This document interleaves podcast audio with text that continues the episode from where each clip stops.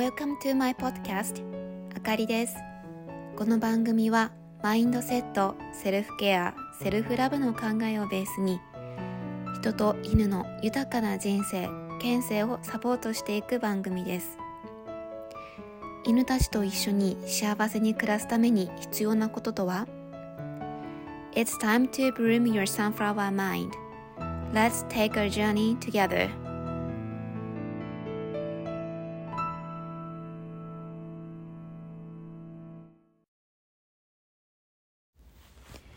こんにちは、皆さん、あかりです。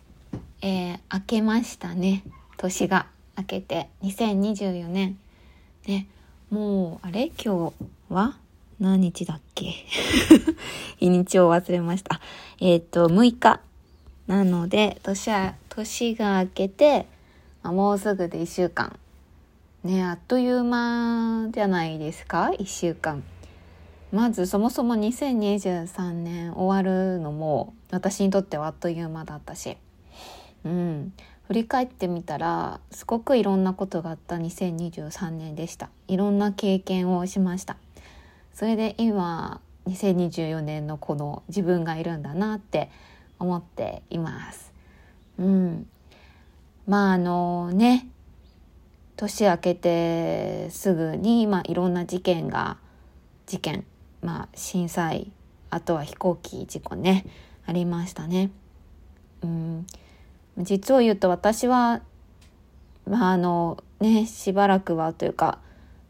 そういったニュースを見たんですが、ちょっともう、やっぱりテレビでやるものっていうのは、人がメインが多くて、別にそれが悪いとかそういったことではないんですが、私はその後ろにいる、一緒に人と住むね、大切な家族である動物たちの方もすごく気にかかってしまって、彼らのその気持ちを思うとすごく辛くなってしまうし、飛行機事故に関しては苛立ちも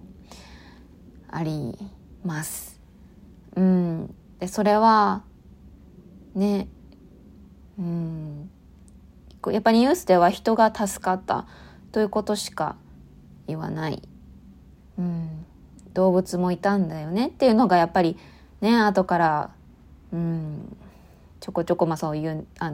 そういうことを上げて、ネット SNS を通してやっぱりそうだったんだっていうのを知ったんですが、そういうのをやっぱり思うとすごく私は苛立ち、そして、悲しさがあって、もうちょっと、航空業界もそういった面で何かね、動物のケアっていうのもできるようになっていくといいのかなって思ったりします。もう私は昔空港で働いていて、やっぱりそういったペットの預けがあると、同意書をね書いてもらうんですが、複雑な気持ちでね、お客様に書いていただいた、そんな思い出っていうのかながあります。はい。でもね、もうその起きてしまったことだから、その起きたことに対して悔やむことも必要だとは思うんですが、それだけじゃなくて、残った方たちのために何ができるかなっていうのを考えるのも、前進っていう意味ではいいんじゃないかなって思います。で、私のインスタグラムでは最近私が勉強しているテリントンティータッチについて、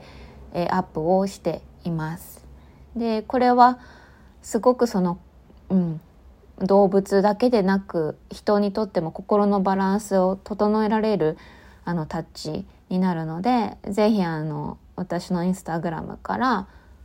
ティータッチの、ハートハグについてもあげたんですが、それをやっていただいて、心のバランス、心の穏やかさ、平和を取り戻してほしいなって思います。はい。でですね、今日はちょっとこれね、私の2024年の目標というか、これを軸にして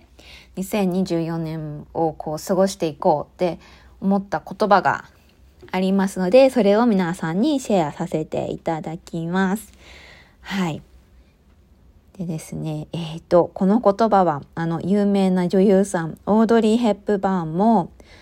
愛した言葉であります。では言いますね。はい。魅力的な唇であるためには美しい言葉を使いなさい。愛らしい瞳であるためには他人の美点を探しなさい。はい。ね。で、この言葉っていうのは結構、もしかしたらオードリー・ヘップバーンが言った言葉として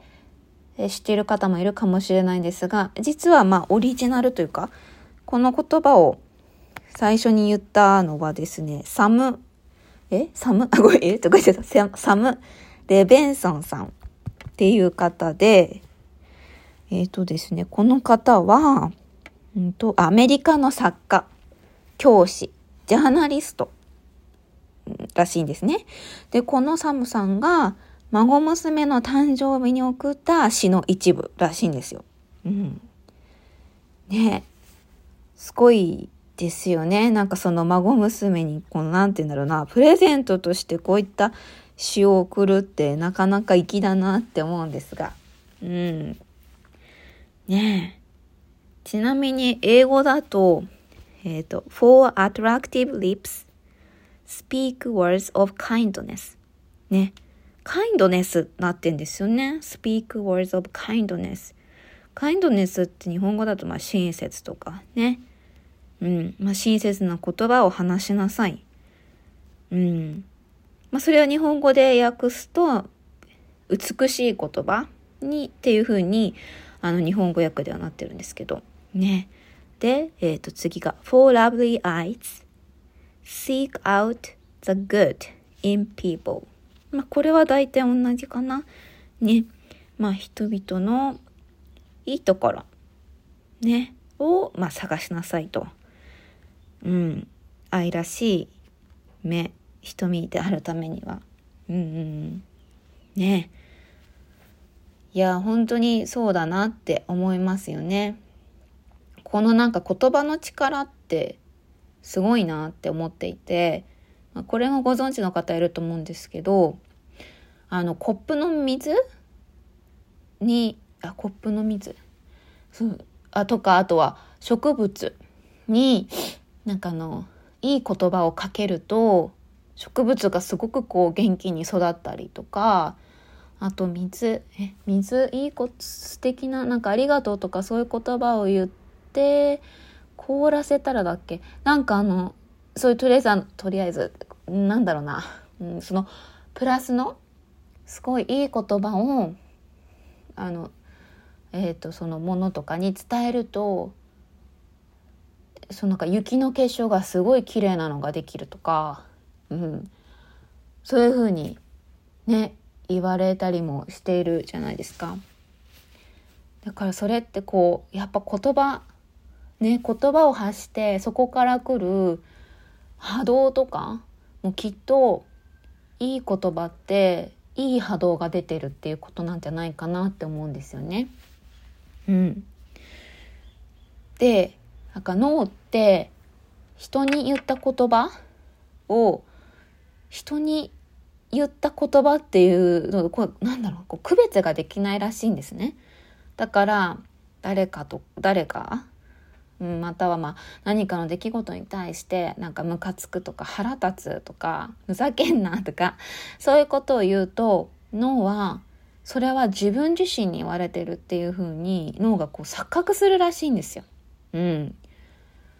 からこういう言葉を使った後すごく嫌な気分とかになりませんか、自分自身も。それってこの脳のメカニズムっていうのかな、それと関係してるんじゃないかなって思うんです。でそこでですね、トレーニングをしていても、Tタッチをこう勉強していてもなんですが、大事なのってその犬とか一緒に住んでいる動物のやっぱりいいところを見るっていうのがすごく大事。ちょっとでも進んだところ、一緒に何かに取り組んでいてできたところがあるのであれば、それを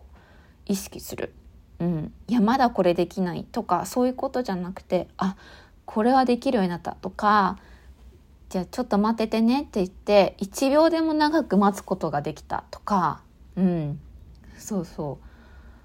ういうところを見つけていって、でそれに対してその動物たちと喜びをシェアするっていうのかな。そういうのが本当大事なんですよね。私も前そのトレーニング中心で勉強していた時に全然できないって思ってしまったことは本当多々あって、でトレーニングのね、課題動画っていうのが、学校ドッグトレーナースクールのその課題動画っていうのがあって、それをあずきと一緒に取り組んでいたんですが、一つだけできないのが、どうしてもできないのがあって、もう結構焦ってたんですよ。そしたらやっぱりそういうのはあずきにも伝わったみたいで、あずきは全然楽しくなさそうだったし、楽しくやろうってしてるのに、やっぱりできない、まだダメだとか、なんでとかすごい思っちゃったりして、でやっぱりいい雰囲気では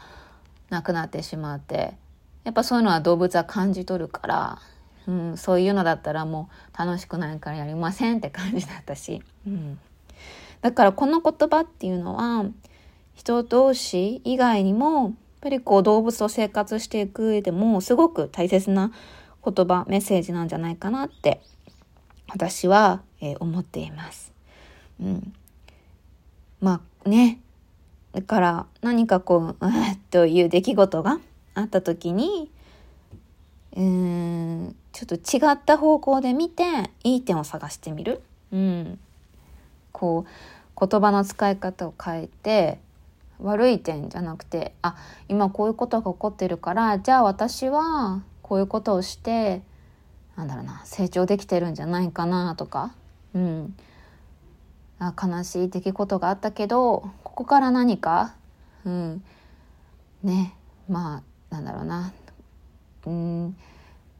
か自分が成長できるためのメッセージが隠されてるのかもしれないとか思って、掘り下げてみるとか、そういうのをすると本当に感謝、いろんな出来事に感謝することができて、それがね、美しい言葉で Words of Kindness で、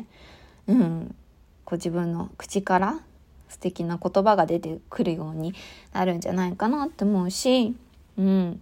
それを聞いた人とか動物っていうのもすごくいい気分になれると思うので、みんなで一緒にね、いい思いができるというか、素敵な年になれる、一緒に過ごしていける言葉になるんじゃないかなって思います。あとは本当に他人の美点、これは人だけじゃなくて、これもなんですが、動物ね、動物の素敵なところ、一緒に暮らす動物の素敵なところを見つけて、ここがいいねとか、もう可愛い目してるねとかでもいいと思うので、そういうのを声かけてあげて、一緒に慣れてあげたりとかして、一緒にリラックスすると何か変わっていくんじゃないかなって、思います。というわけで2024年初めての配信はこれで以上になります。ぜひね、皆さんも素敵な言葉を見つけたら、書き留めて、その言葉を掘ってみたり、深く掘り下げてみるって、こういうのやってみるとね、自分ってこういう考え持ってるんだっていうのも知れて面白いと思うので、そういうのもぜひやってみてください。はい、ではこれで以上です。ではまた聞いてくれてありがとうございます。バイバーイ。